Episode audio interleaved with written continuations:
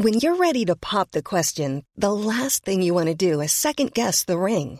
At Bluenile.com, you can design a one of a kind ring with the ease and convenience of shopping online. Choose your diamond and setting. When you find the one, you'll get it delivered right to your door. Go to Bluenile.com and use promo code LISTEN to get $50 off your purchase of $500 or more. That's code LISTEN at Bluenile.com for $50 off your purchase.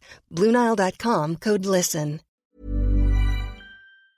La nota de las últimas horas ha sido que el Servicio de Administración Tributaria, el SAT, y la Asociación de Bancos de México eh, anunciaron un acuerdo.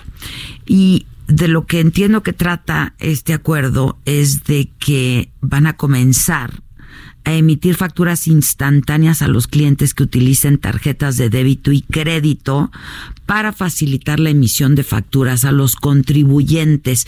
Han habido muchas reacciones al respecto, no sé si no entendemos bien, y por ello es que tengo en la línea telefónica a Katia. Eh, Elizabeth Arroyo, ella es administradora general del SAT. Eh, ¿Cómo estás, Katia? Buenos días. Hola, ¿qué tal? Buen día. ¿Cómo te va, Katia? Bien, gracias. A, ver, explícanos bien este acuerdo, cómo, cómo va a funcionar y a partir de cuándo.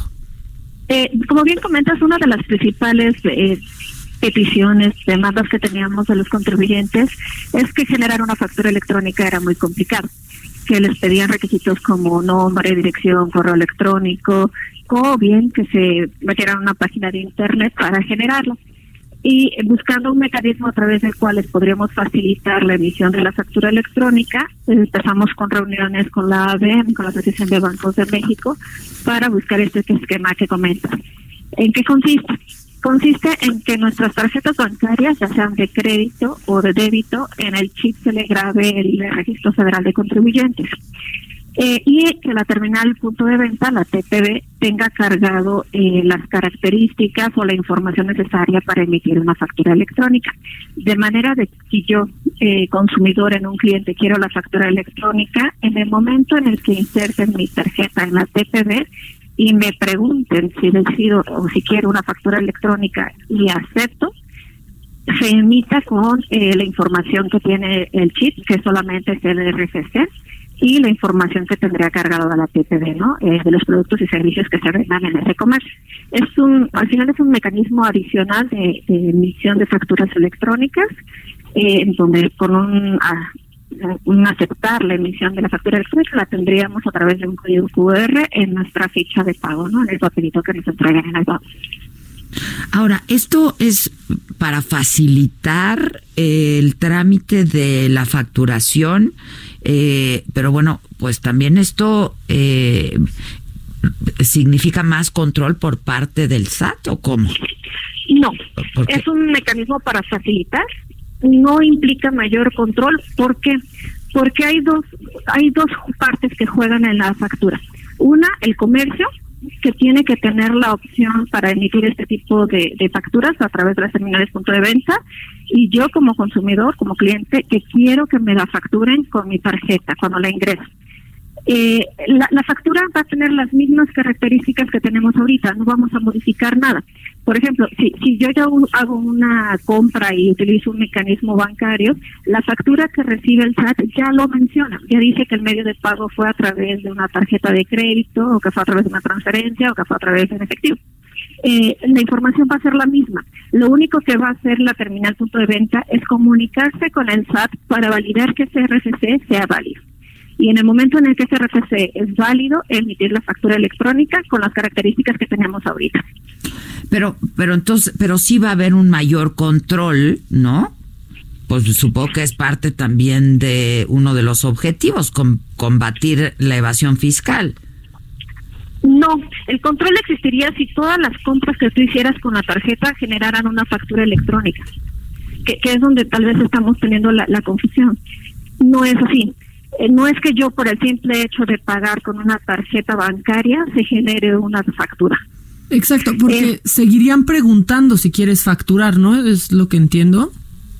si yo quisiera que, no me la emitieran la factura con esa tarjeta bancaria, sino me la emitiera el comercio en su mecanismo normal y tradicional, lo van a hacer de esa manera. Mm. Es un mecanismo adicional para quien opte que esa tarjeta le emita la factura el comercio que tengan esa opción.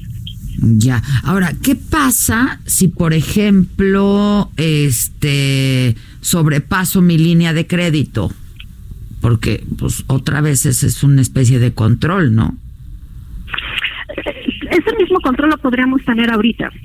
Eh, eh, lo, que comentas es como la discrepancia fiscal, ¿no? Y la discrepancia fiscal ha estado en la ley del impuesto sobre la renta desde hace muchísimos años y lo que hace es comparar eh, con diferentes fuentes de información el gasto, los pagos que realizan los contribuyentes, compraste un auto último modelo y si tu ingreso reportado en las declaraciones no corresponde o el que tengamos por factura, se hace una revisión por la diferencia entre el ingreso y el gasto.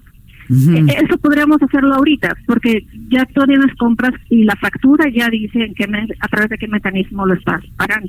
Ya. Eh, eh, no es un mecanismo de fiscalización adicional, no es un mecanismo que sustituya los, los, medios de facturación actual, es una manera de simplificar, o sea que en el momento en que digas, sí, quiero una factura, se te imprima tu, tu voucher y te vayas con tu factura en tu mano. Ya. Ahora, si pagas en efectivo, pues igual puedes pedir tu tu factura, la factura por el mecanismo normal. ¿no? Por el mecanismo normal, ya. Exacto. O sea, entonces sí es solo para beneficiar al cliente, digamos, y para fácil, para simplificar el trámite. Exacto. Ya. ¿Esto a partir de cuándo? Estamos, eh, tenemos contemplado a partir del mayo del próximo año. Ahorita estamos trabajando con la ABM en cuestiones de seguridad, la información que migra de las terminales punto de venta al SAT y las mismas modificaciones que tienen que tener las terminales punto de venta para poder emitir la factura electrónica. Ya. Muy bien. Bueno, pues estemos en contacto y para darle la información al auditorio, ¿te parece? Perfecto, estamos a su orden. Ya vas. Muchas gracias, Katia. Muchas gracias. Que tenga día. Gracias.